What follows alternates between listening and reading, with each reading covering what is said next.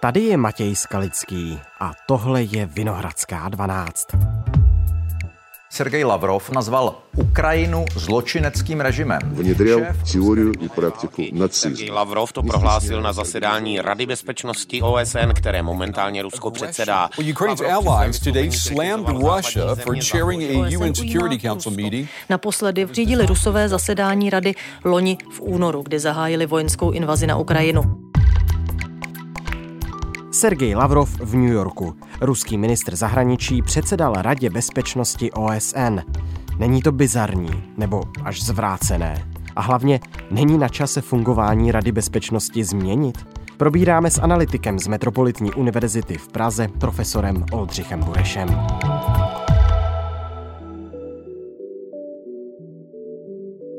Dnes je pátek, 28. dubna. Dobrý den, vítejte ve Vinohradské 12. Dobrý den, děkuji za pozvání. Proberme to, co se teďka dělo v New Yorku, totiž nakolik bizarní byl ten obrázek tento týden, kdy Sergej Lavrov, ruský ministr zahraničí, jakožto muž zastupující zemi, která rozpoutala válku na Ukrajině a okupuje část Ukrajiny, předsedal Radě bezpečnosti OSN. To samotné předsedání bych za bizarní neoznačil. Ruská federace je stálým členem Rady bezpečnosti OSN po Sovětském svazu zdědila v podstatě zakládající místo po zakladajícím státu OSN a je to prostě velmoc, která pokud chceme, aby OSN smysluplně fungovalo, musí být zastoupena. To, co je bizarní nebo cynické, je ta agenda, kterou Sergej Lavrov prezentoval zejména v pondělí, kdy bylo tedy to neformální jednání které se snažilo nějakým způsobem hodnotit, jak funguje multilateralismus, jak jsou dodržovány principy základní charty OSN, které zejména zahrnují právě dodržování teritoriální integrity a politické nezávislosti všech jejich členů a zřeknutí se agrese vůči ostatním členům. Несколько десятилетий базовое взаимопонимание пяти постоянных членов Совета Безопасности о верховенстве целей и принципов Устава – garantirovala globální bezpečnost. A to samozřejmě v současné situaci, kdy Ruská federace více než rok provádí agresi na Ukrajině, která tyto principy porušuje, je cynické i na standardy Rady bezpečnosti OSN. Сейчас оноцентричная система переживает глубокий кризис. Vy říkáte cynické, bizarní. Na dotaz Jany Peroutkové, redaktorky České televize, pan bývalý předseda valného schromáždění OSN, ex-ministr zahraničí za sociální demokracii Jan Kavan v České televizi odpověděl, že mu to nepřijde zrůdné ani zvrácené. Může se nám to líbit nebo nelíbit, ale takové je pravidlo. A tak když bychom povýšili ta slova o řád výš, od toho cynické, bizarní na zrůdné, zvrácené, přijde vám to zrůdné a zvrácené tak, jak tam Sergej Lavrov vystupoval? Z mého pohledu to nebylo nic, co bychom z úst představitelů Ruské federace, včetně Sergeje Lavrova, neslyšeli předtím. Takže za zrůdné a zvrácené bych označoval to, co se děje na Ukrajině, to, že to Ruská federace dlouhodobě obhajuje, prezentuje právě na půdě mezinárodních organizací typu OSN. Já považuji spíš za formu bizarnosti, případně by se dalo říct, že to je něco, co v angličtině by šlo nazvat jako hypocrisy. Mm-hmm. Pokrytectví. Pokrytectví v češtině, děkuju tak spíš než jako zrůdnost. Prostě mezinárodní organizace, zejména ty kolektivní typu OSN, kde jsou zastoupeny všechny státy v podstatě, které na světě jsou alespoň formálně politicky uznávány mezinárodním společenství, mají tu sílu právě v tom, že jsou reprezentativní, ale zároveň to čas od času vyžaduje to, že i státy, které v různých ohledech, zde v konkrétně v klíčové oblasti práce OSN o udržování míru a bezpečnosti tomu úplně nepřispívají.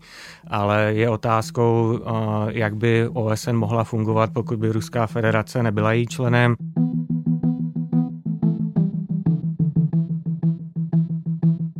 Podíváme-li se více do historie, tak to bylo třeba jeden z největších slabin předchůdkyně OSN společnosti národů, že ty velmoci tam nebyly zastoupeny a to v podstatě tu organizaci naprosto paralizovalo. Teď je v OSN kolik zemí? Teď máme v podstatě 194 členů, nejsou tam úplně všechny státy, které by tam asi chtěly být. Třeba otázka Tajvanu a podobných států, které ale nemají tu úplnou takzvanou suverenitu, nejsou uznávány dostatečným počtem ostatních členů OSN na to, aby to členství měli, ale nic lepšího, nic, co by mělo těch více členských států a zároveň tu kredibilitu OSN nemáme.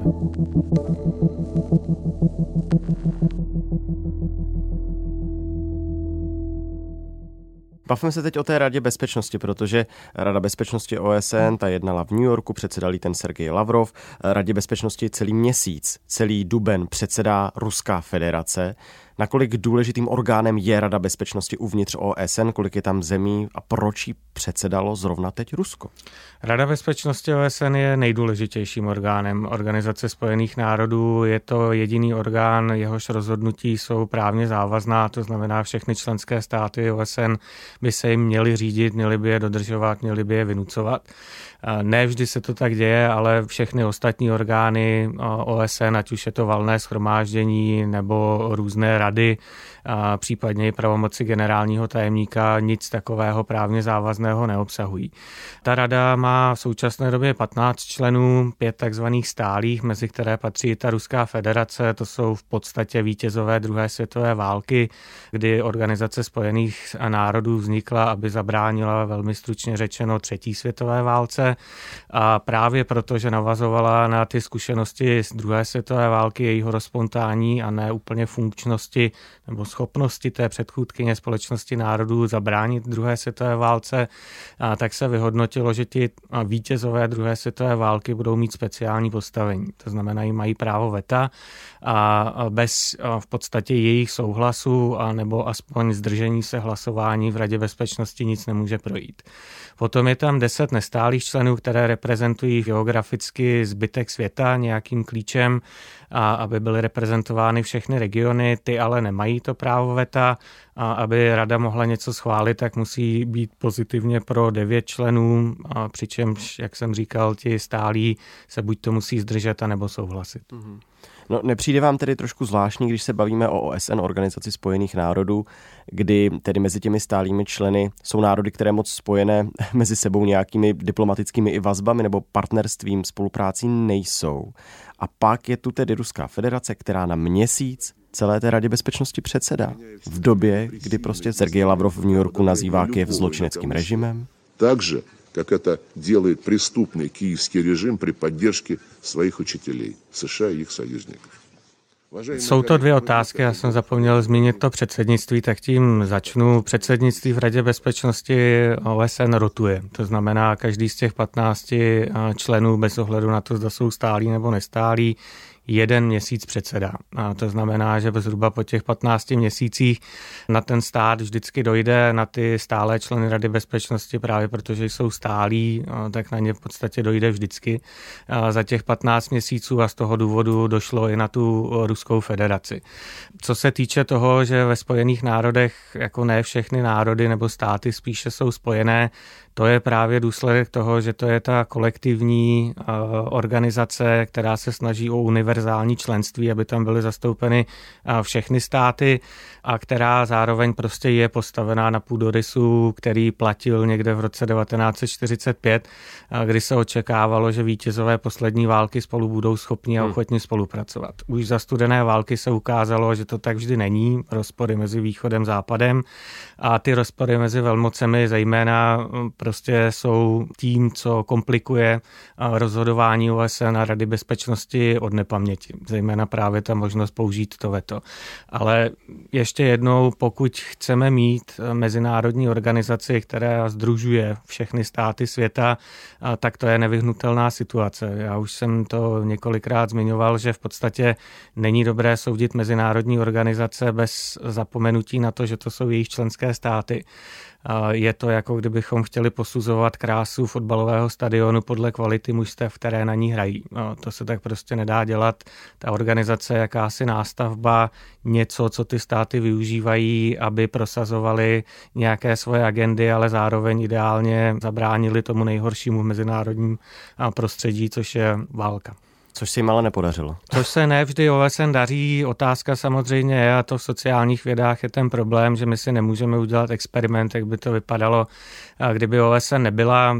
Já třeba se dlouhodobě věnuju výzkumu mezinárodních mírových misí nebo operací na udržení míru, jak se někdy česky spíše překládá. A u nich je také často kritika, že ten mír neudržují, ale nedává se právě často ta otázka, jak by to vypadalo, kdyby žádná operace OSN nebyla nasazena. A dovolím si tvrdit, a nejnovější výzkumy to empiricky prokazují, pokud používají nějaké experimentální metody, že často by to bohužel vypadalo ještě hůře.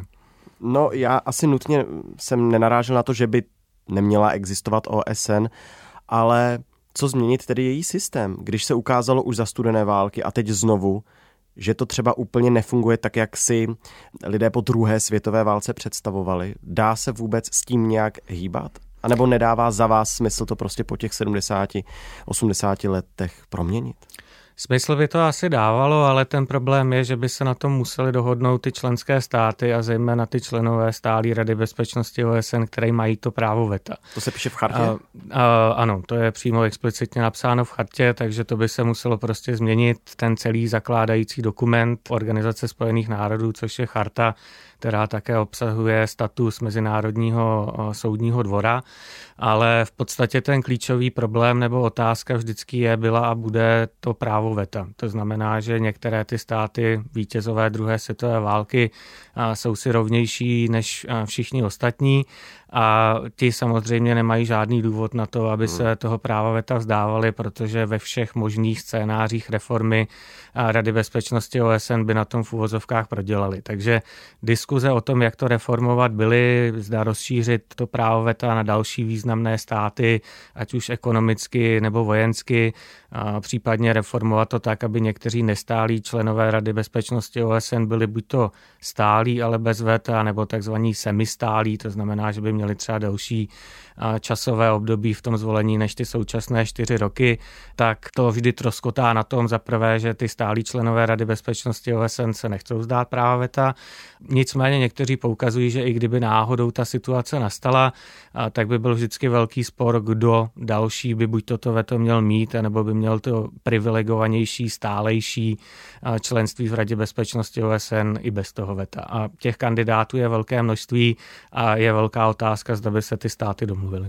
A pane profesore, teď v posledním měsíci Rusko využilo právo veta, nebo byl ten duben v ruské režii v Radě bezpečnosti něčím výjimečným, kromě toho Lavrova v New Yorku?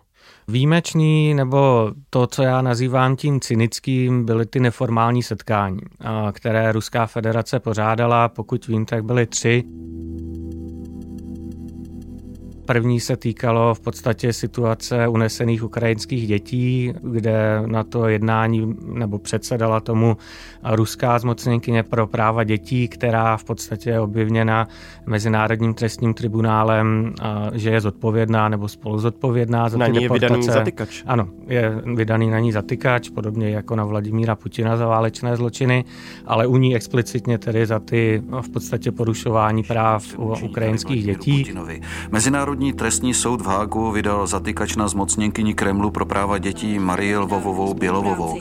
Rusko únosy ukrajinských dětí a dospívajících označuje za humanitární program. Na rozhodnutí soudu... Druhé setkání, které bylo také, řekněme, poměrně paradoxní nebo cynické, bylo dodržování zbrojních embark kdy se Ruská federace snažila obvinit západní státy, že v podstatě vyzbrojují masivně Ukrajinu a tím, že porušují různá zbrojní embarga nebo principy charty OSN. Přičem zase je paradoxní, že samozřejmě Rusko jaksi je příčinou toho, proč k tomu vyzbrojování dochází a západní státy také oponovali, že Rusko je vyzbrojováno porušováním ještě specifičtějších konkrétních sankcí, které jsou valeny na Irán a na Severní Koreu, takže zase, že to je poměrně něco, co by Ruská federace vůbec neměla zmiňovat. A teď to poslední neformální setkání, které se tedy týkalo v podstatě efektivního fungování multilaterálního mezinárodního řádu nebo dodržování těch principů charty OSN, které zrovna tak Ruská federace prostě porušuje poměrně flagrantně.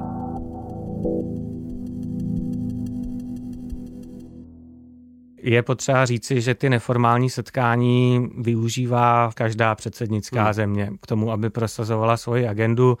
Problém je právě v tom kontextu, kdy Rusko se snažilo všechny tato setkání využít k tomu, aby prostě prezentovalo ten svůj narrativ, eh, který se týká více či méně přímo eh, toho konfliktu na Ukrajině, a který měl tedy eh, přesvědčit ostatní členské státy OSN, že Rusko, jak tradičně samo o sobě říká, na Ukrajině provádí pouze tu speciální vojenskou operaci, protože kijevský režim je fašistický, není legitimní a hmm. podobné záležitosti. No a musí na ta neformální setkání západní eh, zástupci, respektive zástupci západních zemí jezdit? Nemusí, to byla i otázka, jak se k těmto jednáním postavit. Je to takové dilema, když tam nebudete, nemůžete rétoricky čelit té propagandě, řekněme, Ruské federace, což samozřejmě jak západní, tak i některé nezápadní státy nutně nechtěli akceptovat, takže to řešili tím, že tam vyslali v podstatě níže postavené diplomaty. A třeba to jednání Sergeje Lavrova bylo asi svoláno jako ministerské a za ty západní státy, ať už Spojené státy, Velkou Británii nebo Francii, tam byli pouze stálí zástupci v Radě bezpečnosti OSN, diplomaté, ale ne ministři. A na ta předchozí neformální jednání tam nebyli ani třeba ti nejvyšší diplomaté, ti oficiální zástupci, ale jejich další zástupci, to znamená nižší diplomatická úroveň. Četl jsem také, že na Radě bezpečnosti OSN předsednická země se podstatě vždycky to předsednictví zahajuje tím, že taková neformální pracovní snídaně, kde se představuje ta agenda na měsíc dopředu a tu bojkotovali mnohé ty západní státy úplně. Takže ten bojkot je jedna z variant, ale eh, jak si nevyplácí se, a to je zase historicky dáno Radu bezpečnosti bojkotovat úplně, protože pak ta rada může nejenom říkat, ale i krajně hmm. schvalovat eh, věci, které se vám velmi nelíbí, což z historie zná třeba i právě Ruská federace, respektive Sovětský svaz, kdy v 50. letech bojkotovali Radu bezpečnosti OSN s tím, že protestovali, že druhý zástupce stálý Čína není Čínská lidová republika, ale tehdy Tajvan až do roku 1972 a chtěli si vynutit tu změnu tím bojkotem Rady bezpečnosti OSN která ale v podstatě toho využila, nebo tehdy ty západní státy k tomu, že schválili něco, co by Sovětský svaz nikdy neschválil, a to byla mise OSN v Koreji, v korejském mhm. konfliktu, který se v 50. letech rozhořel. Takže Sovětský svaz a myslím, že všechny členské státy velmi dobře pochopili, že toto není úplně ta cesta, zejména pokud mají právo veta, kterou by chtěli jít a nejsem si vědom, že by nějaký zejména stálý členský stát Rady bezpečnosti OSN někdy od 50. let Radu bezpečnosti bojkotoval. Jo. Jsou to takové velmi křehké vztahy v Radě bezpečnosti OSN, zdá se mi. Eh, je to odraz, někteří by řekli, reál velmocenské politiky, hmm. prostě velmoci tam prosazují ty svoje zájmy a nejen velmoci, a, eh, takže je to kolbiště, které státy využívají a bylo tak tomu vždycky a těžko lze očekávat, že se to změní když se vrátí k té otázce, jestli s tím můžeme něco dělat podobně jako u demokracie, na to s oblibou odpovídám, že nic lepšího jsme bohužel zatím nevymysleli. No já jsem se ptal eh, na tu otázku, zda ti zástupci západních zemí musí na ta neformální setkání jezdit i z toho důvodu, že na tom formálním setkání v New Yorku si Sergej Lavrov potřásá rukou s Antoniem Guterešem, generálním tajemníkem, sednou si vedle sebe.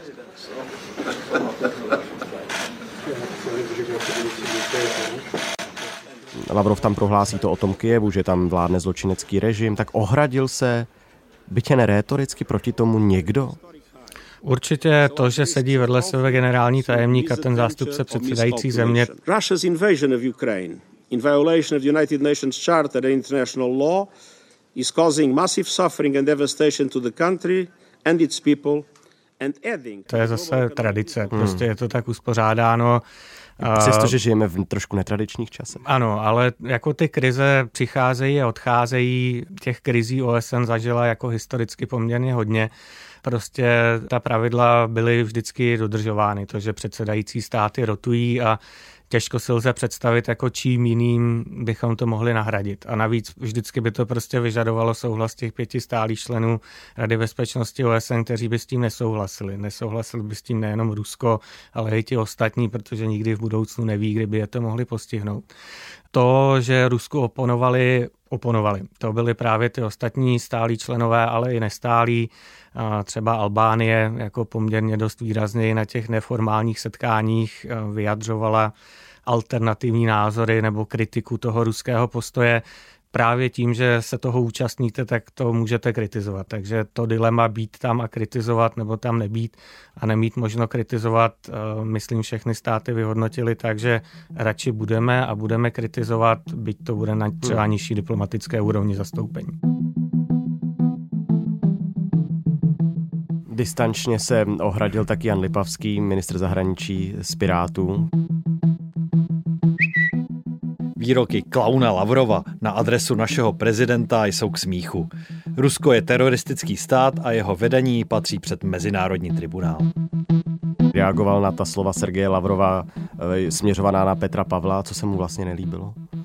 Tak jestli jsem to správně pochopil, tak to byly ty vyjádření našeho prezidenta ohledně postoje Číny a toho, do jaké míry Čína skutečně chce nebo nechce z pohledu našeho pana prezidenta dosáhnout mírového řešení konfliktu na Ukrajině. China cannot be trusted to mediate peace between Russia and Ukraine. Czech President Petr Pavel is warning, telling Politico that Beijing benefits from prolonging the war. His to se z mého pohledu vždycky točí o tom, co si pod tím mírem kdo představuje.